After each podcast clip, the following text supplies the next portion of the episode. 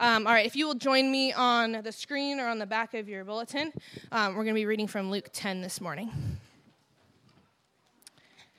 Uh, Luke 10, 25. And behold, a lawyer stood up and put him to the test, saying, Teacher, what shall I do to inherit eternal life? And he said to him, What is written in the law? How do you read it?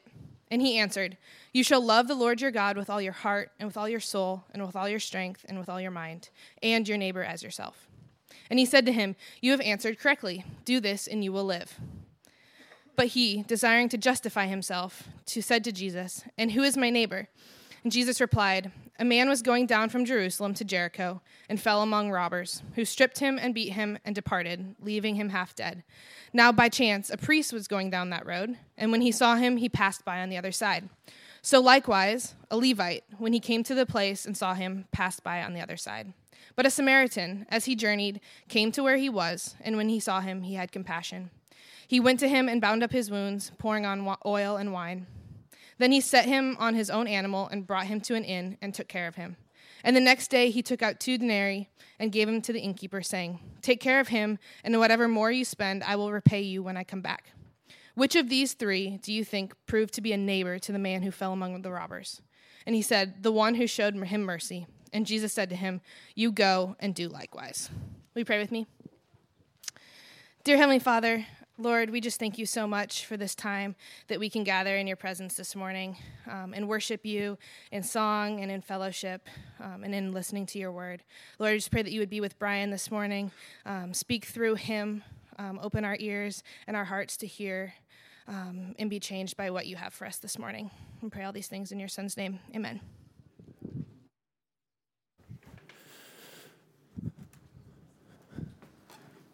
Thank you. All right, good morning, everyone. We are in um, week three of our three week short series about why we exist as a church. And we said week one that we exist to encourage and equip people to live in Christ. That Jesus uses the picture of a fruit tree, that our lives are to abide in Him. Um, we are to be grafted into the life of Christ. And that when we do that, we will bear fruit. Last Sunday, we talked about um, living together in community.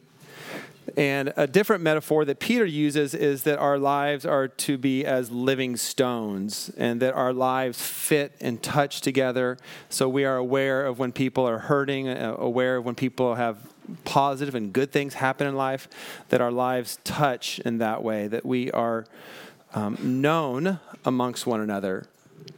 This morning, uh, part three is that we exist as a church for others that we are um, interested in learning what it means to be a true and genuine neighbor. That we don't exist just to gather amongst ourselves and to have um, worship services, but we are others oriented. That there is a part of our life that we care about people in our neighborhood. And so each each piece of uh, of why we exist is is foundational. And so this morning we will focus on the idea of what does it mean to be a neighbor. Uh, we learn uh, throughout the Bible, in many places, that we have to be on guard about being a Christian club, that we can easily grow into um, enjoying gathering together and having larger gatherings and and enjoying singing and good talks and Bible studies and prayer. Like all of those things are important. But if we are not others oriented, we are missing out on something significant. I'm going to push it down a little bit. Um, Isaiah chapter 1, I think we have this on the screen here, um, reminds us of this. And here's what the prophet Isaiah says, and uh, you can follow along. He says this I want no more of your pious meetings I hate your new moon celebrations and your annual festivals. They are a burden to me. I cannot stand them. When you lift up your hands in prayer, I will not look. Though you offer many prayers, I will not listen, for your hands are covered with the blood of innocent victims. Wash yourselves and be clean. Get your sins out of my sight. Give up your evil ways. And then here's what he says That we are to be people who learn to do good, who seek justice, who help the oppressed, who defend the cause of the orphans and fight for the rights of widows. And so there is a clear mandate that the church is never to function as a Christian club. And unfortunately, um, part of our American culture is we love enthusiasm, we love the gathering of large crowds. Um, we hear about this all the time if you pay attention to news. Everyone likes a large crowd. But if we are thoughtful followers of Christ, we will be aware that that is not the primary purpose. And the primary purpose we learn is this, and that, that the church is to be an outpost. And if I can put my sermon into one sentence this morning, um, here's what I want us to think about that the church is to be an outpost of the kingdom of God that functions as a model and an agent of compassion and social concern. So, two pieces a model of compassion. How are we doing with that one? With one another? Is the Kelly family a family that models compassion towards one another? Is your family a family that models compassion? Is our church community a community that models compassion for one another? Or are we quick to criticize, quick to condemn, quick to notice what people are not doing, quick to point out people's flaws? And so, if we are, we need to go back to step one, which says that we are to live our lives in Christ that we are to abide in Christ.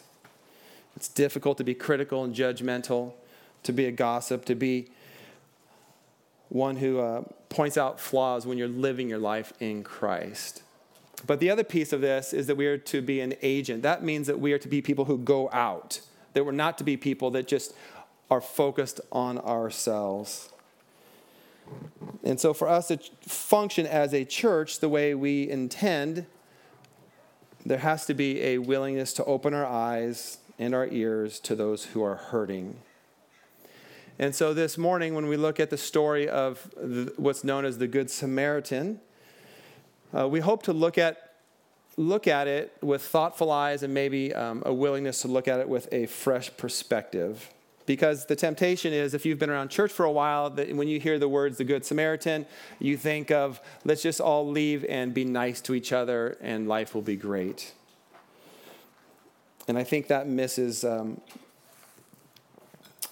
the main point, and I'll show it to you, and, and then you can make uh, your own choice. But here's what Jesus says. We're not going to read it all again. I'm going to read just a few pieces, and we'll, we'll stop along the way. So, question number one is this What do you need?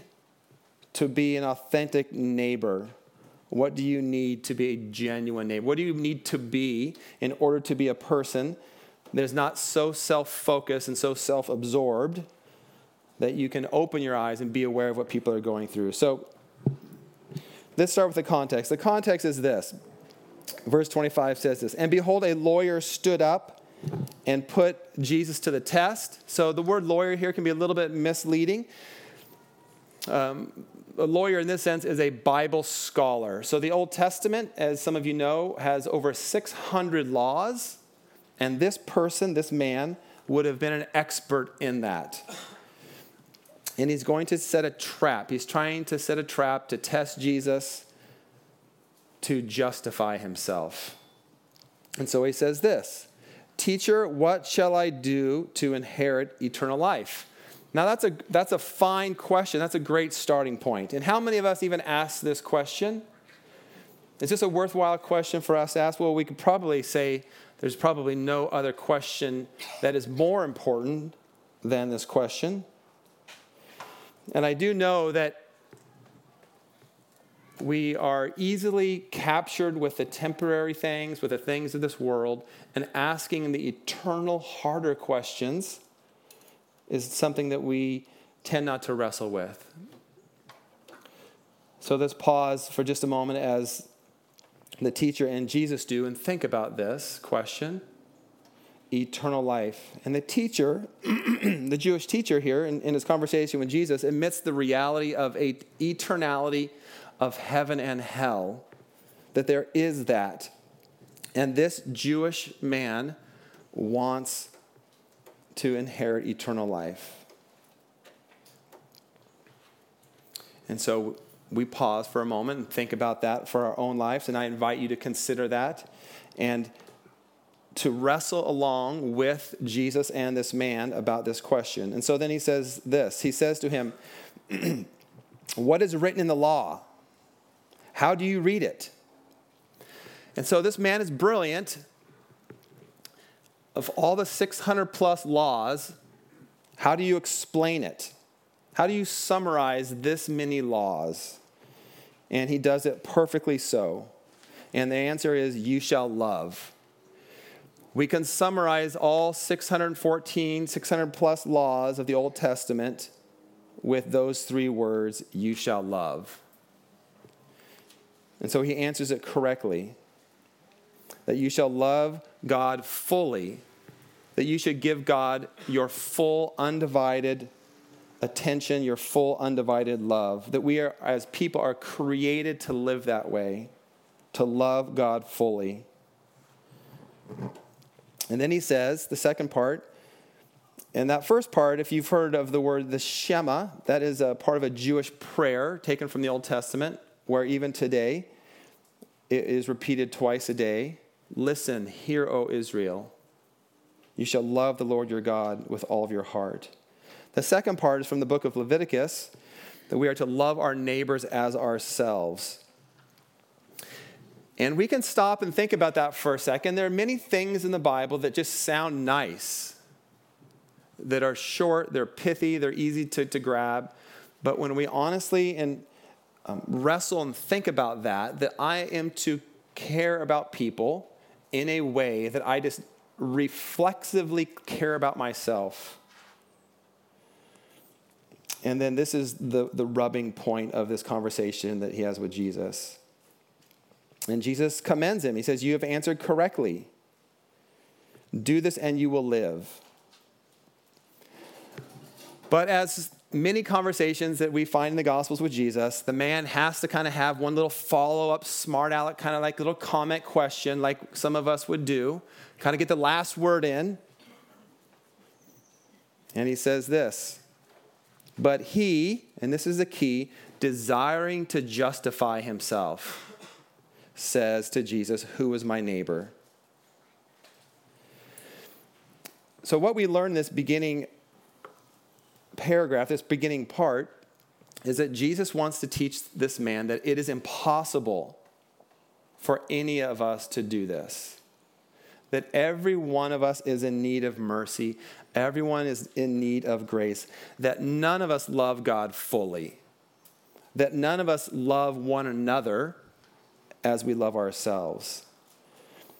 Jesus is going to make the point, and is making the point in this section, that the problem with these words is the human heart.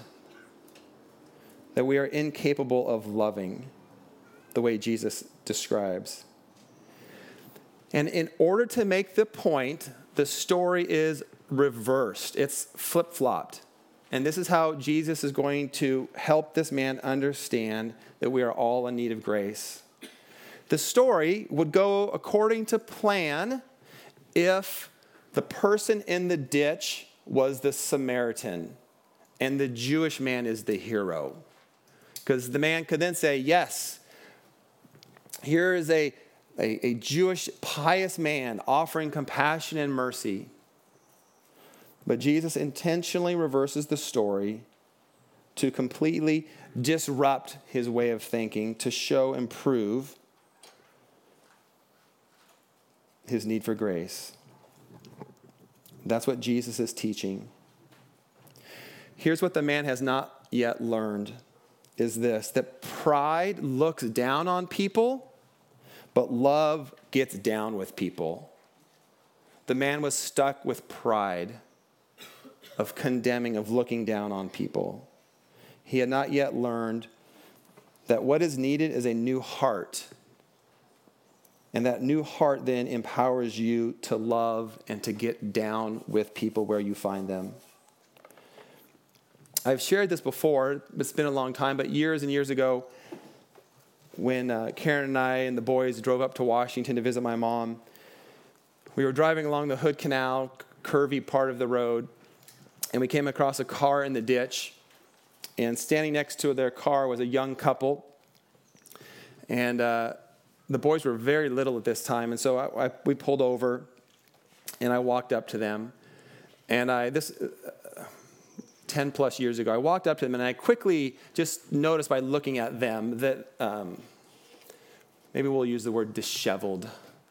Um, they, they had all of the appearances of, of, uh, of struggling with addictions. And I'll, maybe I can summarize it this way. This part of Washington was a rural part of Washington where certain drug addictions were very common and, and very serious. And, and, we've heard about this, about drug ec- epidemics in rural parts of America. Get out, approach them, and the guy stuck out his hand and it is amazing to me that the human mind can function. I don't know how long it takes to stick out your hand and shake somebody's hand, like a second and a half. But I quickly noticed just by looking at him and his hands and the dirt and the length of his nails and his personal hygiene, a flash of a second was, I don't want to touch this guy. and I don't know it, it, it's kind of amazing like what God can do in a fraction of a second from shaking somebody's hand. In this little flash of a second, this internal battle of do I want to touch this person who was obviously not clean and not healthy, and, and him and his girlfriend had taken their parents' car, or I don't remember all the details, but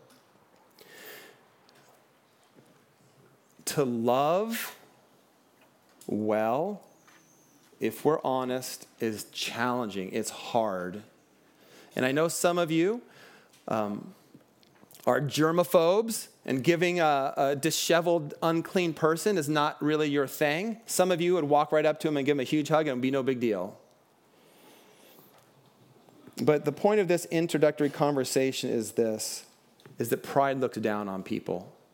And if you want to be a neighbor, you need a new heart.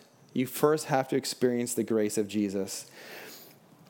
I've got a great book here that has some really interesting things. Let me show you the attitude that um, this Jewish man most likely would have had towards a Samaritan. All right, this is this is from um, Sirach.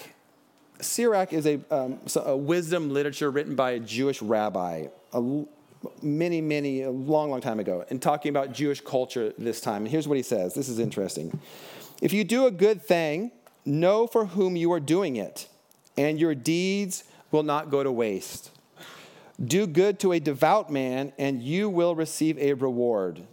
If not from him, then certainly from the Most High. Give to a devout man. Do not go to the help of a sinner. Do good to a humble man Give nothing to a godless one. Refuse him bread. Do not give him any. It might make him stronger than you are. Then you would be repaid evil twice over for all the good you have done him. For the Most High himself detests sinners and will repay the wicked with a vengeance. Give to a good man and do not go to the help of a sinner he, uh, he cautions against helping any strangers. So this is that gives you a little sense of the culture and the rivalry between Jewish people and the Samaritans at this time. It's difficult for us to compare and get a full sense of it, but that is a, is a partial taste. So Jesus begins this by saying that if you want to be a genuine neighbor, you have to be aware of your own pride and you need a new heart. You need a relationship with Jesus Christ. Question two Who is your neighbor? And this is a, a, a potentially complex and broader discussion, but for this morning, I want to make this as clear and as simple and as relevant for today as possible. So let's define it this way all people who are near you and in need. We all have neighborhoods. We all live in certain areas dorms, streets, condos, townhouses. Everyone near you who is in need. Here's what Eleanor Roosevelt said many years ago, and this is this grabbed me. So let me just share this with you. Here's what she wrote Where, after all, do human rights begin? In small places, close to home, so close and so small that they cannot be seen on any map of the world. Yet the world of the individual person, the neighborhood where he lives in, the school, the college, the factory, the farm, or the office where he works, such places where every man, woman, and child seek equal justice, equal opportunity, equal dignity without discrimination. Unless those rights have meaning there, they have little meaning anywhere. Without a concerted, without concerted citizen action to uphold them close to home, we shall look in vain for the progress in the larger world. It's easy to fall in love with a cause. It's very hard to be compassionate to people in need. You can rally people around fun little bracelets and t shirts and really meaningful causes. But when it comes to actually just loving a person in your neighborhood, that is the call upon our lives. There is an important place for worldwide global causes. But Eleanor Roosevelt would encourage us by saying, start at home, start in your neighborhood, that your life is to be an outpost of compassion, of kindness, of helping one another.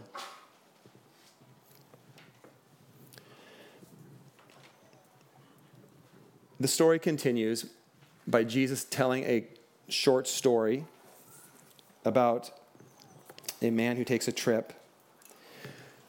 We looked for some photos. We, uh, nine months ago, when our family went to Israel, I was quite curious about this road. And it is, um, it is a steep road. It is jagged, and there are parts of it where bandits could hide out. It is real. I know many of you have been there. If you haven't, go. It's great. You can go visit Jericho. You can visit Jerusalem, and you can go and sit down the side of a road where this parable is going to take place.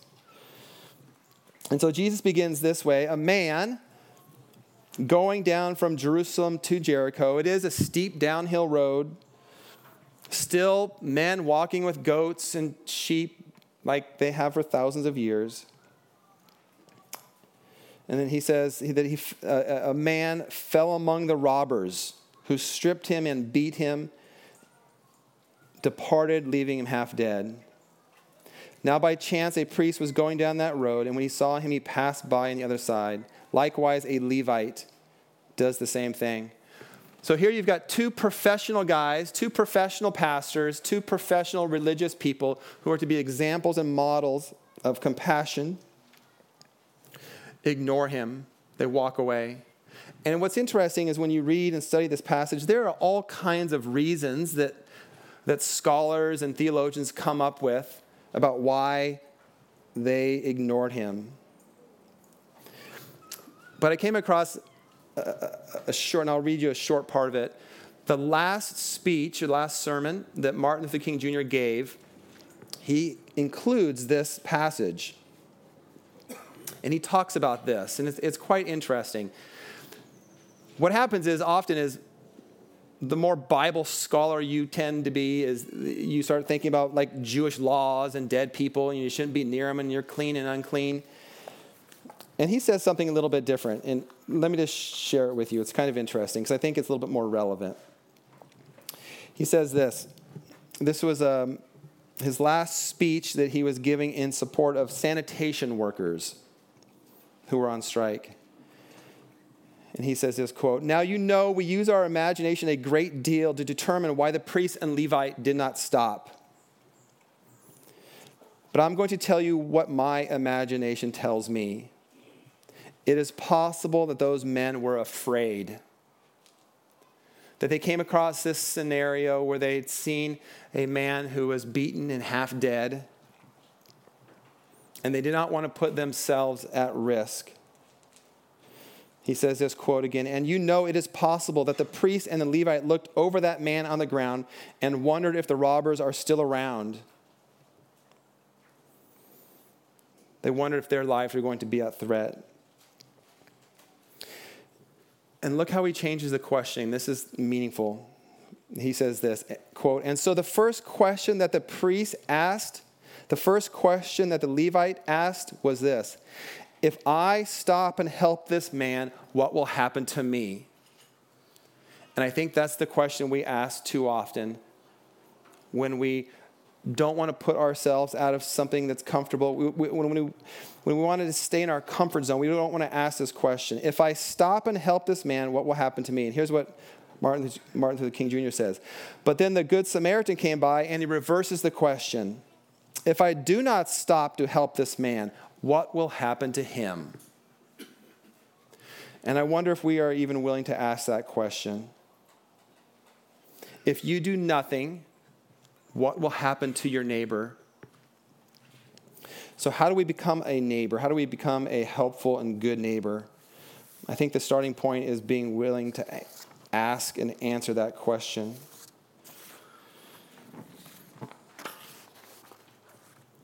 While we don't live in a part of Los Angeles that is dangerous and people are not at risk of being beaten and robbed on a regular basis as they were during this time, there are other ways and other things that we need to be thoughtful about what it means to become a neighbor. So, let's just make some observations about the Samaritan. So, again, remember, the Samaritan, the despised, the looked down upon Samaritan, is the hero of the story. Beginning verse 33 But a Samaritan, as he journeyed, came to where he was where he saw him, and here's the key word he has compassion. It's a very interesting Greek word. Sometimes we, uh, you'll, you'll hear people say um, uh, the word guts, like it's this internal feeling, like it, it, that it wasn't just some superficial, shallow thing. Um, like, let's go make a t shirt in honor of this person. Let's let's do something meaningful deep within him. And it says this He went to him, bound up his wounds, pouring oil and wine. Then he set him on his own animal, brought him to him an inn, and take, took care of him. The next day, um, took out money, gave it to the innkeeper. Really significant and interesting um, series of things that he does there. That there's some really provocative and thoughtful um, writing that has been done on that. And I'm not going to focus specifically on that this morning. I'm going to focus on a few other things. But so let's start with this way How do you become a neighbor? Willingness to slow down and stop. I don't know how many, I don't know when this started. Maybe, was, I don't know, uh, many years ago. But the word busy, it's like it just, it's nonstop. It's almost kind of comical now. Everyone's busy all the time. But I think the question is this Are you busy doing the wrong things? Just doing irrelevant, stupid things. Like that, for me, like it doesn't count anymore. Like saying you're just busy all the time doing the wrong things becomes irrelevant if we ignore our neighbors. Something is not quite right, something is out of alignment if we're not willing to at least be aware of people who have needs in our neighborhoods. Learning to ask the right questions, learning to understand human needs. What are, what are human needs? One of the most interesting places you can go to study about human needs is Genesis chapter 3, which is where you find the fall of, of mankind, of humanity, when sin enters the world. And let me just share with you four different ways in which humanity begins to break apart and tear apart from Genesis chapter 3. We won't turn there this morning, but I'll highlight it. Genesis chapter 3 says this that we are created to be dependent upon God. That that is how God, God designed all of us. That we are to be dependent people. And that when sin enters the world, one of the primary ways that it shows itself is being independent. That we want to function independent of God. We don't want God telling us what to do. And then here's what happens there's a breakdown And from Genesis chapter 3, here's some ways that life breaks down. It says this there is a psychological breakdown. That there is a high, um, Genesis chapter 3, verse 10 talks about hiding and shame. Hiding and shame. I'll share with you something. I don't think I've ever done. I don't think I've ever done this. I, I, but I'll do it quickly. I had a dream, and and I've never shared a dream before, so I don't know. why. I told Karen and my wife, and I think that's it. But you know how dreams are really kind of funny, kind of super goofy, funny, and odd and weird. But then there, I think there's a maybe a point to it. Maybe this is the, my first and only dream that I'll have that has maybe a point. But I, okay, here's the funny part. I had a dream that a family friend from Little League, a Little League parent that we've known for years, the couple came to us and said, Brian, can you please take my mom? The, the woman said, Can you please take my mom to like Portland? Now, this is like taking place in Washington. And I'm like, If you really need me to take your mom to Portland, I'll take your mom to Portland. And yes, we do. Okay. Somewhere along the way, I lost her. and I was like, Okay, when you're in seminary, of all the things they say, don't lose humans. Like, don't, I took a class on this. Don't lose the mother in law, right? Or whoever it is. Don't, you can't lose people. I come back and they were like, well, how's my mom? And I'm like, oh, she's great. she's great. And in my dream, I just kept lying about it. You know why? I was so embarrassed. I'm like, how do you lose somebody? And then she's probably dead. She's like dead in, in the side of like a, a, a rest stop or somewhere. And like, and what woke me up, I'll tell you, there's two things that woke me up. Guilt and shame woke me up from that dream. Because I was like, how, how do I, first of all, like, how does this even happen? And then number two, why would I keep lying about it? I kept lying in the dream about it. And here's the thing there's a lot of talk about mental health and being well. And I will tell you that shame and guilt will ruin you. And that if any of you are here this morning and you can benefit from a silly, crazy dream because you're holding on to sin that is leading you to guilt and shame, today is the day to be free from it. You are not meant to live with guilt and shame. You are meant to embrace the forgiveness that Jesus Christ died on the cross for. And you will have a breakdown. There will be an alienation. When, when it begins with spiritual alienation and it leads to a mental or psychological alienation, there's a breakdown. And guess what happens next? According to Genesis chapter 3, there is a social alienation Adam and Eve blame each other. People can't get along. It's very difficult to get along with another human being. And all of this begins with a spiritual unraveling of an unwillingness to be dependent upon God, that we would rather be dependent. So, spiritual breakdown, psychological breakdown, social breakdown. Genesis chapter 3 talks about a physical breakdown. That you must work hard in the toil of the earth. And so people people struggle with this. So I'm not asking you to, to look around for people lying on the side of the road. That might happen once in a while. But what I'm asking you to be aware about is that people are hurting. People are lonely. People struggle with guilt and shame. People struggle with getting along. And so you can be a neighbor by being aware that every human being has needs and that there are people that are in desperation because of their alienation from God. Jesus continues the story and finishes verse 37, he says this. He said, oh, excuse me, verse 36. Jesus asked the lawyer, the Bible scholar, which of these three do you think proved to be a neighbor to the man who fell among the robbers?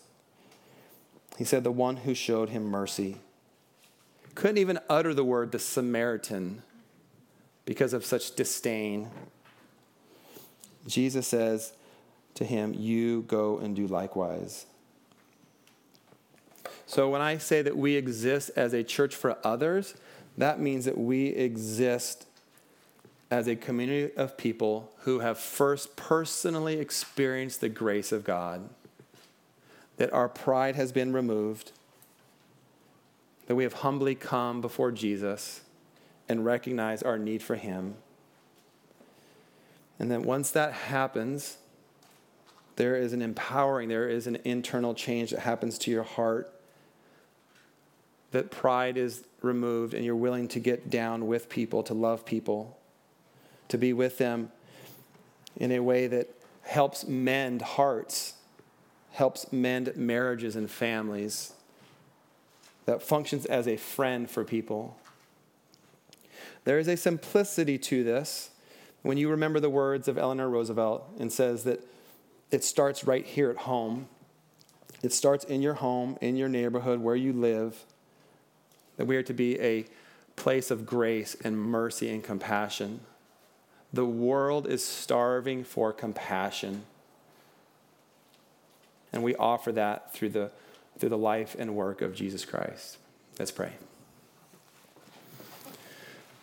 Jesus, we love you this morning. Thank you that you have healed our own hearts. I pray that you would help each of us open our eyes to people who are in need, people who are hurting, people who are lonely, people who need help.